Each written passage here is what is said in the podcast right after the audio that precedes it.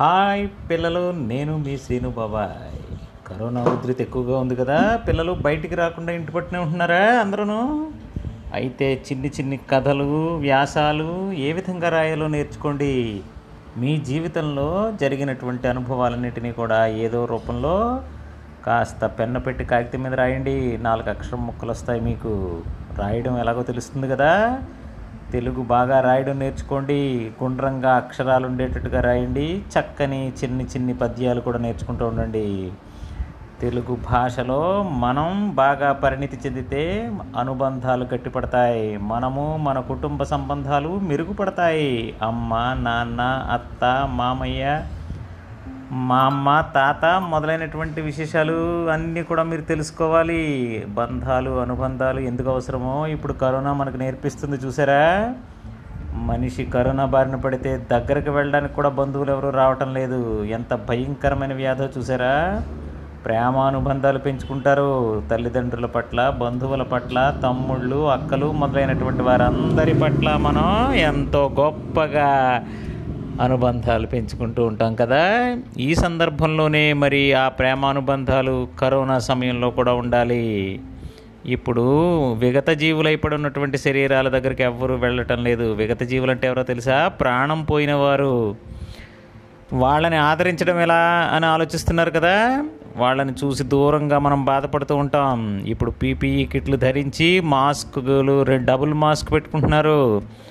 పైన ఒక cover glass పెట్టుకుంటున్నారు. వెళ్ళి ఆ శవాలను ప్యాక్ చేసి వాళ్ళే అంత్యక్రియలు నిర్వహిస్తున్నారు. కొంతమంది స్వచ్ఛంద సేవకులు కూడా ధైర్యంగా వచ్చి వాళ్ళకి దహన సంస్కారాలు చేస్తున్నారు. ఎంత ఔదార్యాన్ని ప్రకటిస్తున్నారో చూసారా? మానవత్వం ఇంకా మనకి బ్రతికే ఉందని దీని ద్వారా తెలుస్తుంది. పిల్లలు చూసారా? అనుబంధాలు పెంచుకోవడంలో కుటుంబ సంబంధాలు ఎంత బాగా పనిచేస్తున్నాయో? దీనికోసం మనందరం కూడా చేయాల్సింది ఏంటో తెలుసా? భాష భాష ముఖ్యం. చక్కగా మన తెలుగు భాషలో మాట్లాడుకుందాం. ప్రేమానుబంధాల్ని మరింత పెంచుకుందాం. దీనికి సంబంధించినటువంటి విషయాలు తెలియాలంటే మీరు వేమన శతకం కానీ సుభాషితాలు భాస్కర శతకం కానీ సుమతి శతకం కానీ చదవాలి. శతక సాహిత్యం అమ్మని కానీ నాన్న కానీ అడిగితే చక్కనైనటువంటి తెలుగు పద్యాలు చెప్తారు. వేమన పద్యాలు చూశారు కదా? ఉప్పు కప్పు రంబు నొక్క పోలిక నుండు. చూడ చూడ రుచుల జాడవేరు పురుషులందు పుణ్యపురుషులు వేరయా విశ్వదాభిరామ వినురవేమ అన్నాడు వేమన. ఉప్పు కర్పూరము ఒకే రంగులో ఉంటాయి చూడటానికి చూడండి. కర్పూరము కప్పురము ప్రకృతి వికృతులు అన్నమాట ఉప్పు తెల్లగా ఉంటుంది కర్పూరం కూడా తెల్లగా ఉంటుంది. కానీ పరిమళాన్ని ఆస్వాదించడానికి ఆనందాన్ని ఇచ్చేటటువంటిది కర్పూరం కదా స్వచ్ఛమైనటువంటిది. అంచేత కర్పూరం వలె ఉత్తముడైనటువంటి పురుషుడు ఉండాలట. రెండు ఒకే పోలికలో ఉన్నాయి కానీ రుచులు చూస్తే వేరువేరుగా ఉంటాయి. అలాగే అందరు మనుషులు ఒకేలా ఉన్నట్టు కనబడతారు కానీ వాళ్ళు వెల్లువయ్యేటటువంటి విధానము వాళ్ళ యొక్క మనుగడ ద్వారా వాళ్ళు మంచి వాళ్ళో చెడ్డవాళ్ళో తెలుసుదట. పురుషులందు పుణ్యపురుషులు వేరయ్యా. ఎంత చక్కగా ప్రయోగించాడో చూడండి. పుణ్యాత్ములు వేరేగా ఉంటారట. అందరి మనుషుల్లాగే మనకి కనబడుతూ ఉంటారు కానీ వాళ్ళల్లోని పుణ్యాత్ముల్ని మనం ఎలా వెలికి తీయాలో ఆలోచించండి. ఎంత చిన్ని పద్యంలో ఎంత గొప్పదైనటువంటి అర్థాన్ని మిడ్చాడో వేమన. చూసారా? అంచేతే విశ్వదాభిరామ వినురవేమ. ఈ విశ్వదాభిరాముడు ఎవరో మీకు తర్వాత మరో ఎపిసోడ్లో చెప్తాను.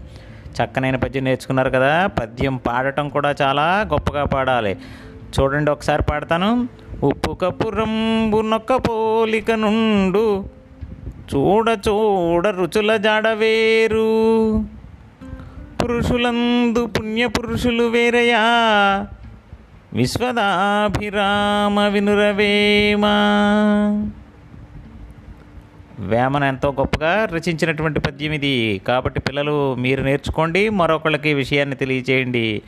అంచేత ఈవేళ కరోనా సమయంలో మనం వాళ్ళు చేస్తున్నటువంటి సేవాధర్మము పుణ్యపురుషులుగా మనం వాళ్ళందరినీ కీర్తించడం కోసం మీకు ఈ ఉదాహరణ చెప్పాను. చూసారా? తెలుగు భాషలో ఎంత చక్కనైనటువంటి మానవత్వాన్ని పరిమళింపజేసే మనకు ఒక పద్యం దొరికిందన్నమాట. మరి ఉంటాను. మరొక ఎపిసోడ్లో మళ్ళీ కలుద్దాం. Bye bye. మీ సీను బాబాయ్.